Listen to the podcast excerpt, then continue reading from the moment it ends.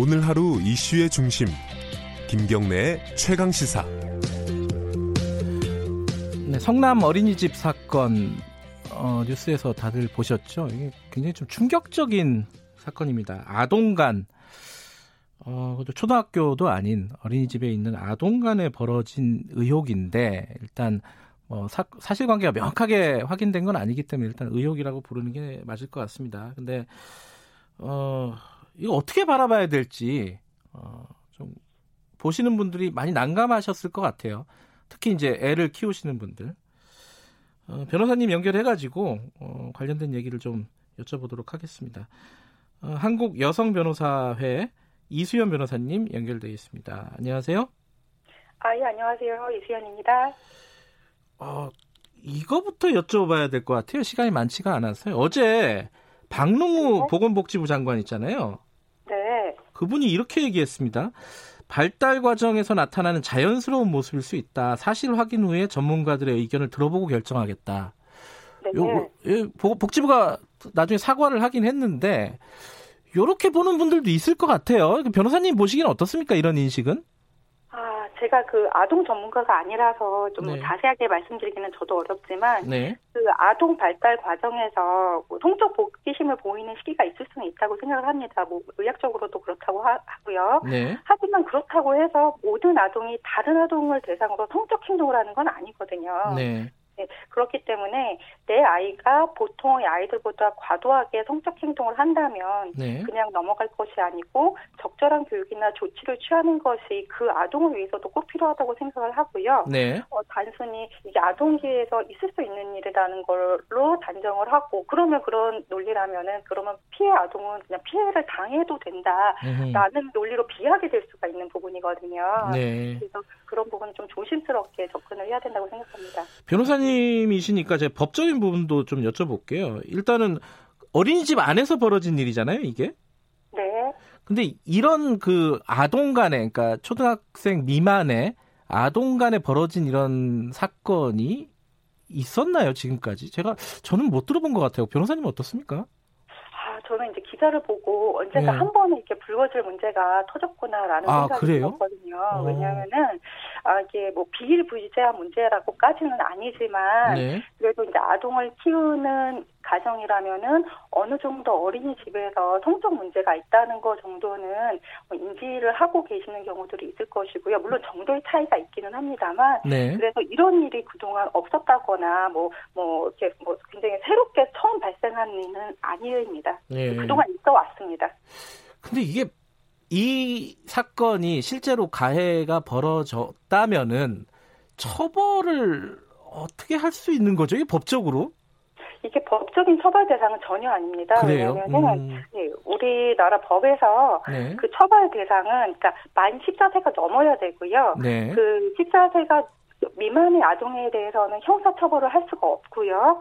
그리고 이제 형사처벌이 아니고 소년법원에서 하는 이제 처분이라는 것이 있는데요. 네. 소년법원에서의 처벌은 어떤 그 법적인 뭐 전과자가 되는 처벌은 아닌데 또 법원에서 개입을 하는 것인데 그것도 최소한 만 14세, 10세가 넘어야 됩니다. 네. 그렇기 때문에 어떤 문제가 발생을 했을 때 그 가해자의 나이가 10세 미만이라면은 음. 어떤 외부에서 법적으로 강제적으로 개입을 할 수는 없습니다.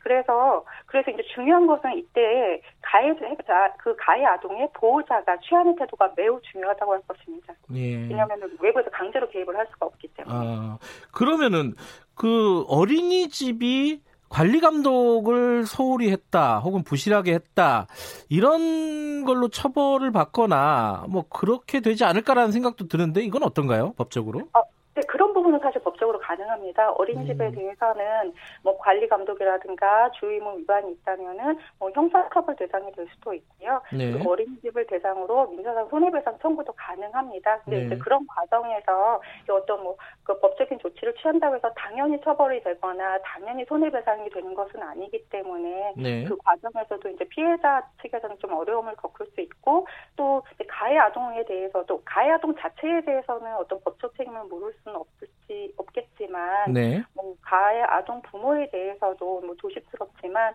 어떤 법적인 책임이 가능한 부분은 있습니다. 민사적으로 손해배상 청구가 가능은 합니다. 아 민사적으로는 가능할 수 있다.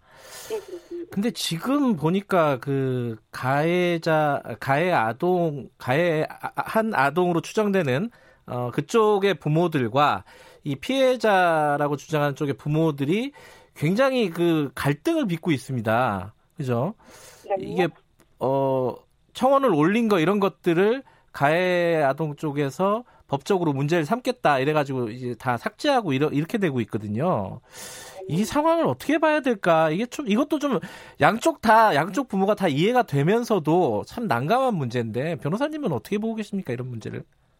그러니까 이 사건도 그렇지만 네. 대부분 이런 경우에 가해자와 피해자 쪽에서 느끼는 온도 차이가 너무 큽니다. 그러니까 음흠. 가해자 측도 처음에는 보통 사과를 합니다. 네. 그러니까 법적으로 처벌이 되지 않는다고 해도 잘못은 잘못이니까 사과를 하는데요. 네. 근데 이제 가해자랑 피해자랑 서로 느끼는 정도가 다르다 보니까 피해자는 가해자 측의 사과에 분노가 풀리거나 상처가 아물지 않고 네. 또 가해자 측은 가해자 측대로 아 나는 사과를 했는데 대체 어디까지 해야 하냐 아 애들끼리 있었던 일인데 하면서 피해자보다는 가볍게 생각하는 경우가 음. 많고 네. 또 법적 처벌 대상이 아니다 보니까 더욱 그런 측면이 있는 것 같고요. 네. 그러다 보니까 결국 피해자 측에서는 법적으로도 구제를 받지 못하고 뭐 가해자 측부터도 제대로 사과를 받거나 피해복을 받지 못하는 경우에 피해자도 있고 가해자도 있는데 책임을 지는 사람은 없다라는 생각에 이제 점점 더 분노를 하게 되는 그런 음. 경험이 있습니다.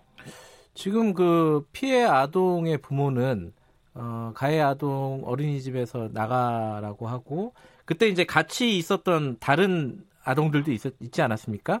일종의 네. 피, 피해자 측에서는 이제 뭐 망을 봤다 뭐 이런 식으로 주장을 하는 쪽인데 그 아동들도 어린이집에서 어, 퇴소를 해달라 뭐 이런 식의 요청들이 있는데 그거는 가능한 건가요 법적으로는 어떻습니까? 그럴 권리가 있는 건가요? 제 생각에는 이게 법적으로까지 가능할까라는 조금 의문은 들고요. 네, 아마도 이 사건의 초기 대처가 어떠했는지는 저도 알 수는 없는데 네, 보통 어린이집에서 아동학대나 아동과 문제가 생겼을 때 일단 적극적으로 오픈하고 해결하기보다는 좀 내부적으로 이렇게 최대한 사건을 작게 만들고 쉬쉬하는 과오를 저지르는 경우가 많거든요. 네, 이렇게 대처하는 방식이나 과정에서 피해자 측 부모는 이제 더 큰 의심을 하고 상처받고 분노하고 일은 좀 점점 터지게 되는 경향이 있습니다. 네. 따라서 그 문제가 발생 했을 때 뭐 어린이집의 태도나 처리 방식이 매우 중요한데요. 근데 이제 이것이 개별 어린이집에서 해결하기에는 조금 어려운 부분이 있다 보니까 네. 그 피해 아동 측의 부모가 주장하는 뭐 중재 기관이라든가 이런 얘기도 나오고 있는 것 같습니다. 지금 현재는 그럼 예를 들어 이런 아동 간의 어, 성폭력 이런 문제가 발생했을 때 중재할 수 있는 기관이나 이런 것들은 따로 있는 건 아니죠?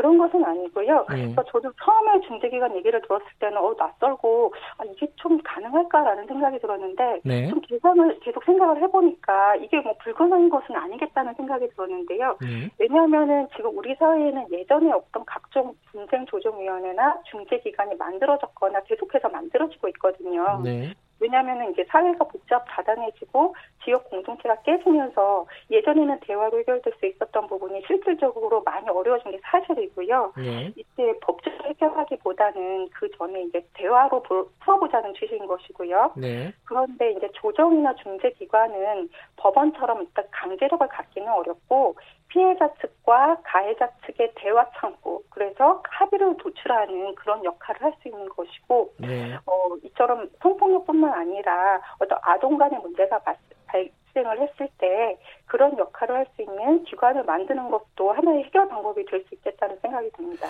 아마 어, 어린이집 같은 경우도 이런 문제가 발생했을 때 어떻게 대처를 해야 되나 되게 난감했을 것 같아요.